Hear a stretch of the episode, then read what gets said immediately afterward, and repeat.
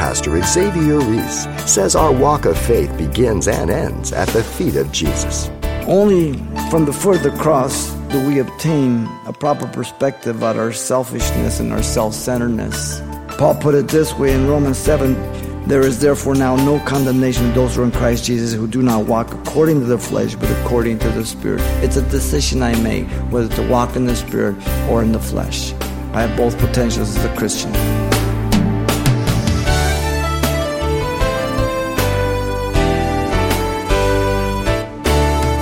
Welcome to Simple Truths, the daily half hour study of God's Word with Xavier Reese, Senior Pastor of Calvary Chapel of Pasadena, California. In a painting titled Crucifixion Seen from the Cross, French artist James Tissot prominently portrayed among the crowd of onlookers to the cross Mary Magdalene, Mary, the mother of James, and Salome, the mother of the sons of Zebedee, apostles James and John. Salome is also portrayed throughout the Gospels as a faithful follower of Jesus. But it's her influence as a godly mother in and over the lives of her children that Pastor Xavier highlights for us in a Mother's Day themed message, drawing today's simple truths from the Gospel of Matthew. Let's listen. The message is entitled The Mother of James and John. The Bible places the greatest importance and value on mothers in the home to nurture and develop their children, their character, their morals, their ethics. Ladies, you will spend more time with your children than anybody else. That's the way God created it. Here in the book of Matthew will be our primary text, and we'll complement with the other ones. The woman had two sons, again, by the very title. Her name is Salome. James and John are her sons. The name Salome is identified with the wife of Zebedee, as you know and uh, one of the women that visited the tomb. Uh, Matthew gives us that in Matthew 27 56, and it'll cross reference with Mark and the other ones. Now, this would mean that she was the sister of Mary, the mother of Jesus. This would make her an aunt to Jesus and her sons, cousins to Jesus, as John the Baptist was. Uh, Mark 15 40 and John 19 25. John's mother, Salome, the wife of Zebedee, along with other women, as you know, ministered to the needs and the substance of Jesus and the disciples in Matthew 27, 55, 56, and the other Gospels also. Now, in Matthew chapter 20, verse 20 and 21, Salome came seeking greatness for her sons.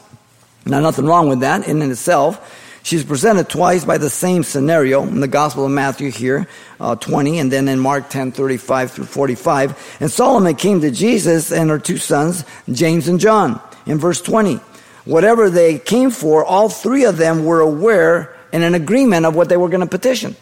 Whatever both men wanted from Jesus, they thought that their chances would be better if they brought their mommy to intercede. Salome knelt down before Jesus to petition him in verse 20 there. The posture of Salome is one of recognition of a superior before her. The personal petition indicated that Jesus was able to grant her petition. The posture and petition were disguised as personal worship. She wasn't worshiping him. She wanted something from him. Salome in verse 21 was asked by Jesus what she wished. She sought out, out of pride and ambition, personal favor for her sons. Grant that these two sons of mine, are good boys. Still in 21, she asked that power and prestige be granted to them, that her sons may sit, one on the right and the other on the left hand, in your kingdom. Matthew says, in your glory. I mean, Mark 10, in your glory. The three of them probably had the thrones in which the 12 would sit upon in mind.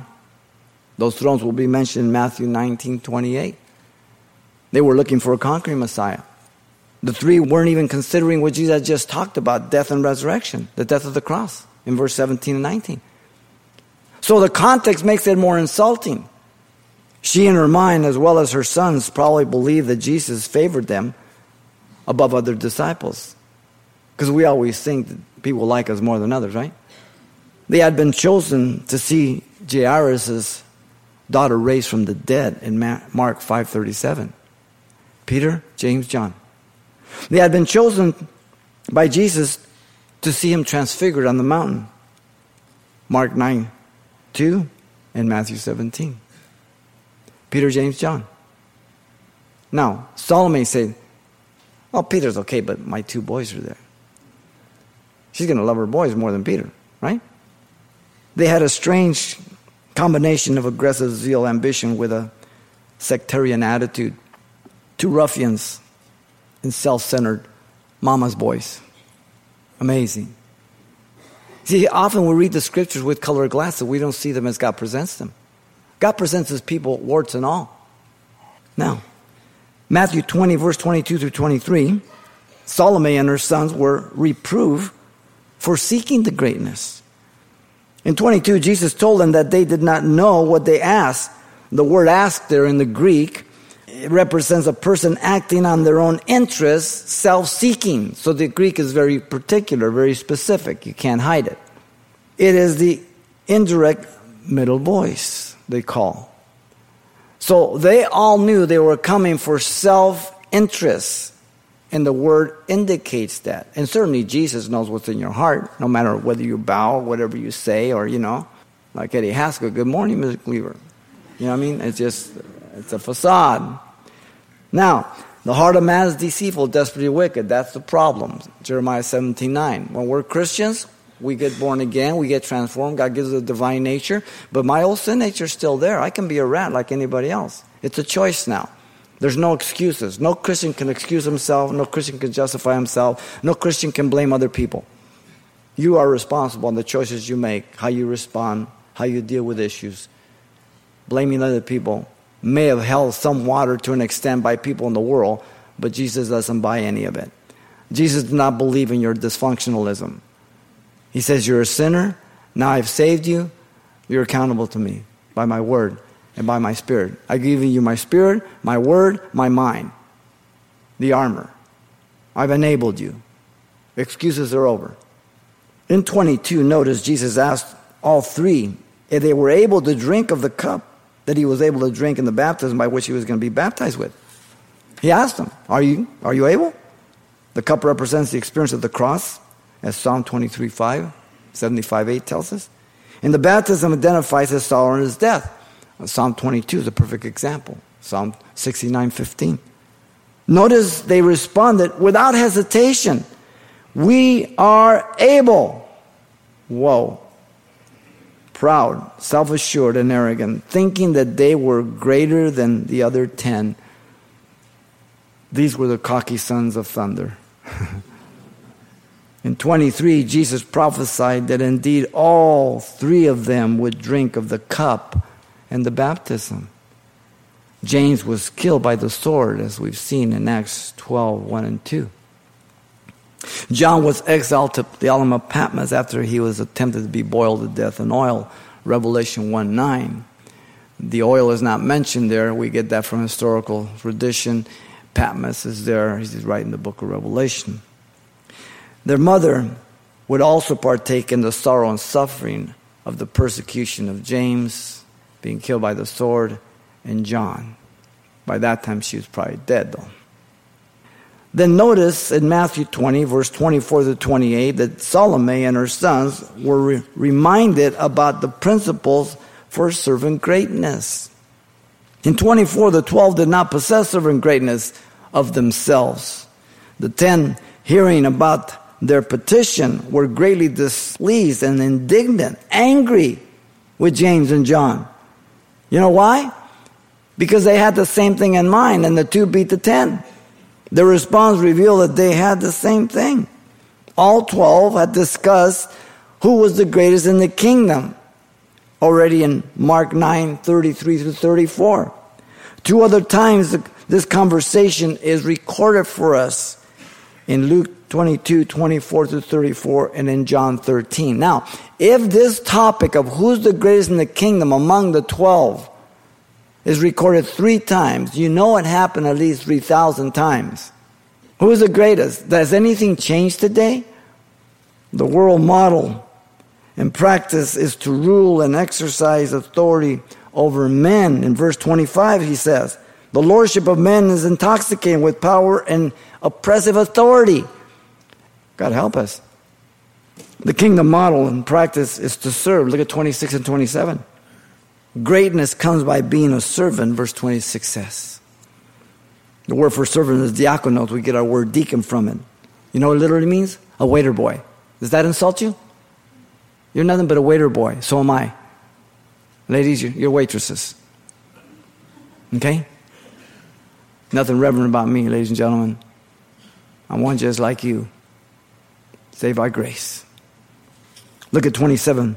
Being first is evident by being a slave to another. Slave means bond servant by choice. The word is used by Paul for him service to Christ, by Christ as the bond servant of all. We do what we do because of the love of God that constrains us. We do it because we're brothers and sisters in Christ. The kingdom example in verse 45 is Christ. Christ came not to be served, but to serve and to give his life a ransom for many. Mark gives us that also in 1045. The word ransom means to the price of redemption of a slave from the slave market which he bought us out from. Mothers, your children will learn the first principle of servanthood through you. Do you do things murmuring, complaining, or with joy and contentment? They'll pick it up from you. You always try to be an example, going out of your way to help others? It takes a lot of dying to be able to live. Anybody know anything about that? I wish to God He would have made me a robot in 1973 when I accepted Him. I would have been a lot happier, and so would a lot of other people. But I'm not. God has given me free will. I must make those choices every opportunity, every day. When the difficult decisions come, when the testings come, when the temptations come, when the foreign influence come in. I must make that decision. Are you a servant in the home? Then your children will understand much easier what it is to be a servant in the kingdom of God. Do you do things only for yourself or for your children just when it's convenient and beneficial for you? See, the problem with our, with our society today, we've got about three or four overlapping generations. We've got uh, generations of adults that have never grown up. They're always focused on themselves. Yeah, I got to have my time, my time out. I got to go to the gym. I got to. Now, all of those things are on it, but listen to me. And those of you who are single, I'm not saying that you can't have fun, but it's not all about you. If it's all about you, don't get married. You're a husband, now you got a responsibility to wife. Your wife, now you care for your husband. Your parents, your children come first. The woman Salome was an ambitious mother. Nothing wrong with that. But the wrong ambition is no good. Thirdly, the woman was a grateful mother. Now, Salome had to have been so grateful for the Lord's loving patience as she reflected back to the petition for her two sons as she saw Jesus on the cross. So now they're there at the cross.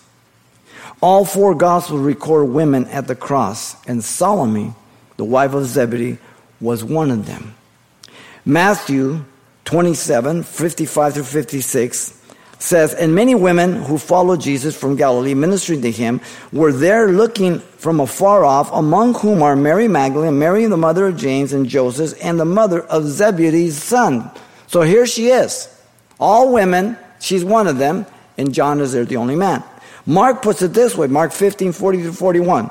There were also women looking from afar off, then mentions several of the names, many other women who came up with him to Jerusalem. Luke 23 49 says, But all of his acquaintances and the women that followed him from Galilee stood at a distance watching these things.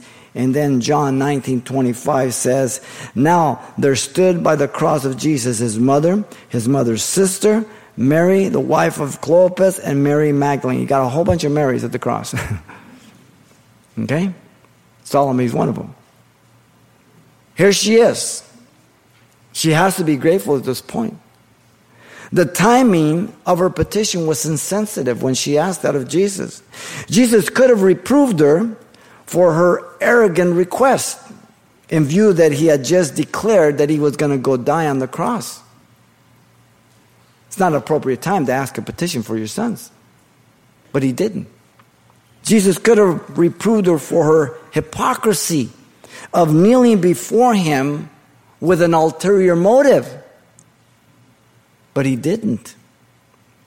Jesus could have withheld her two sons sitting in the kingdom, but he won't. Jesus could have declared the selfishness of all three of them, in fact, all 13 of them, and not gone to the cross. Just, you know what, forget you guys. But he didn't. Salome had to have been grateful to Jesus that he didn't grant her personal petition. In um, Matthew 19, verse 28, it says, So Jesus said to them, Assuredly I say to you that in the kingdom, and in, the regeneration, when the Son of Man sits on the throne of his glory, you who follow me, he will also sit on the 12 thrones, judging the 12 tribes of Israel. This would be in the future. But here is at the cross, and they're all there, and Jesus is at the cross. Requesting the right hand and the left hand for her son was not what she thought it was at this point as she's at the cross. Okay? She thought Jesus was going to Jerusalem to destroy Rome and set up the kingdom. That's why she made her petition, so did James and John. She rationally thought of getting her two boys in the best two throne seats to have the best place, requesting the right hand and the left hand at her own will. She had no understanding of the cross of Jesus, that he was walking under the shadow of the cross, headed to Jerusalem to die. She had only her own will for her own two sons, contrary to God's will and purpose. Because here she is at the cross. And she's looking up to Jesus. And she realizes, it hits her between the eyes, that if Jesus would have said, All right, James, you get the right, John, you get the left. As she's looking up to Jesus on the cross, she would realize that James would have been crucified to the right of him and John to the left of him. And she realizes, I don't know what I need to ask for. Thank you for the no, Jesus. Are you as excited about the no's that God gives to you? No, you can't have it. No, I won't give it to you. Listen, a no from God is a double yes. It's protection. But if we're not mature, then we pout like little kids. I can't believe God. You know all that I do for him. Oh, yeah, I know. You're the Savior of the world. Yeah. You help him out, all right. If God could gain something from you or I, it's a headache. At this point, she realizes God's wisdom, God's mercy, God's love, God's compassion. It's at the foot of the cross, ladies and gentlemen. Nowhere else. You might be at the foot of the cross right now, Sunday morning, as the scripture is being read and the Spirit is ministering to you, but what do you do after you leave here the rest of the week? If you don't remain at the foot of the cross, then you're, you're going to church, you're playing church, but you're not being the church. And that applies to me also. No one else. All of us. It's been put this way O thou whose bounty fills my cup with every blessing meet, I give thee thanks for every drop, the bitter and the sweet. I praise thee for the desert road and for the riverside, for all thy goodness hath bestowed and all thy grace denied. I thank thee for both smile and frown and for the gain and loss. I praise thee for the future crown and for the present cross. I thank thee for both wings of love which steer my worldly nest and for the stormy clouds which drove me trembling to thy breast. I bless thee for the glad increase and for the waning joy and for the strange, the settled peace which nothing can destroy. The will of God. Perfect. Only from the foot of the cross do we obtain a proper perspective about our selfishness and our self centeredness. The culture will cater to you, ladies and gentlemen. They will tell you you're the greatest thing since ice cream. Paul put it this way in Romans 7 24 to 8 1. O wretched man that I am, who will deliver me from this body of death? I thank God through Jesus Christ our Lord. So then, with the mind, I myself serve the law of God, but with the flesh, the law of sin. There is therefore now no condemnation to those who are in Christ Jesus who do not walk according to the flesh, but according to the Spirit. It's a decision I make whether to walk in the Spirit or in the flesh. I have both potentials as a Christian. As a non Christian, I only have one. I can only walk in sin nature. Only from the foot of the cross do we assess the true value of things that we once placed such high value on. Paul put it this way in 2 Corinthians 4 16 through 18.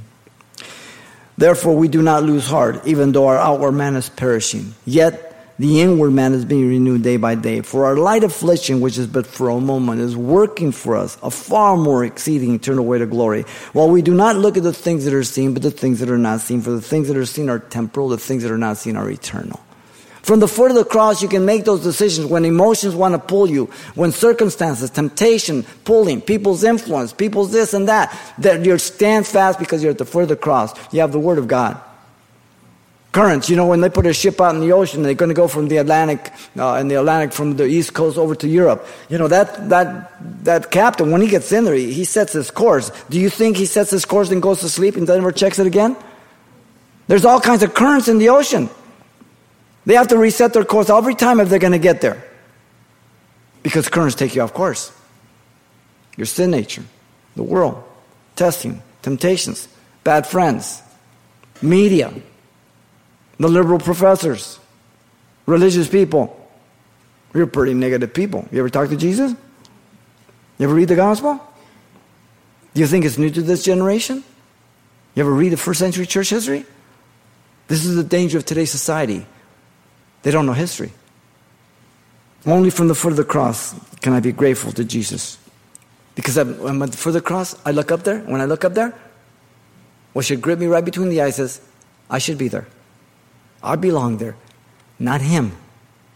At the foot of the cross, you see that. Not afar off. God made him to be sin for us, and knew no sin, that we might be made the righteousness of God in him. 2 Corinthians 5.21. Wow.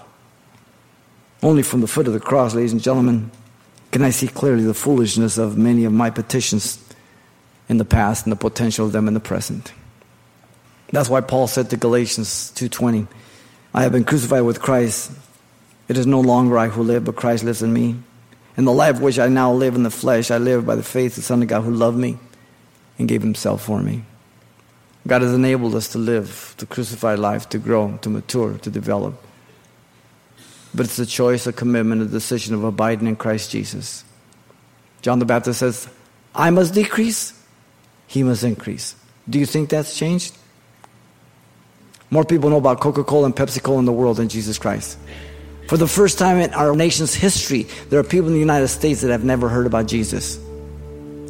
For the first time in our nation, we can teach our ethics of Christianity, a Judeo Christian ethics. It's in opposition it's under attack. The woman Salome was a grateful mother at this point, wasn't she? what changed the whole perspective? She's at the foot of the cross. Remember Salome, mothers. Good lesson for us. The woman Salome was a mother. The woman Salome was an ambitious mother. The woman Solomon was a grateful mother. That's how she ended up at the foot of the cross. Pastor Xavier Reese, illustrating with Salome, the mother of apostles James and John, how leaving your life at Jesus' feet is the one place life can be found. And you can pick up your own copy of today's study, The Mother of James and John. It's available as usual on CD for just $4. And with it, we'll be including everything Pastor Xavier taught the last time we were together as well. So once again, the title to ask for is The Mother of James and John. Or you could simply mention today's date so we can get that out to you right away. You can request your copy by writing Simple Truths, 2200 East Colorado Boulevard, Pasadena, California, 91107. Or to make your request by phone, call 800 926 1485. Again, that's 800 926 1485. Or the address once again is Simple Truths, 2200 East Colorado Boulevard, Pasadena, California 91107. And thanks for telling us the call letters of this station and all your correspondence. This is one way we have of checking on the impact of this outreach in your area. Then join us next time for more Simple Truths with Pastor Xavier Reese.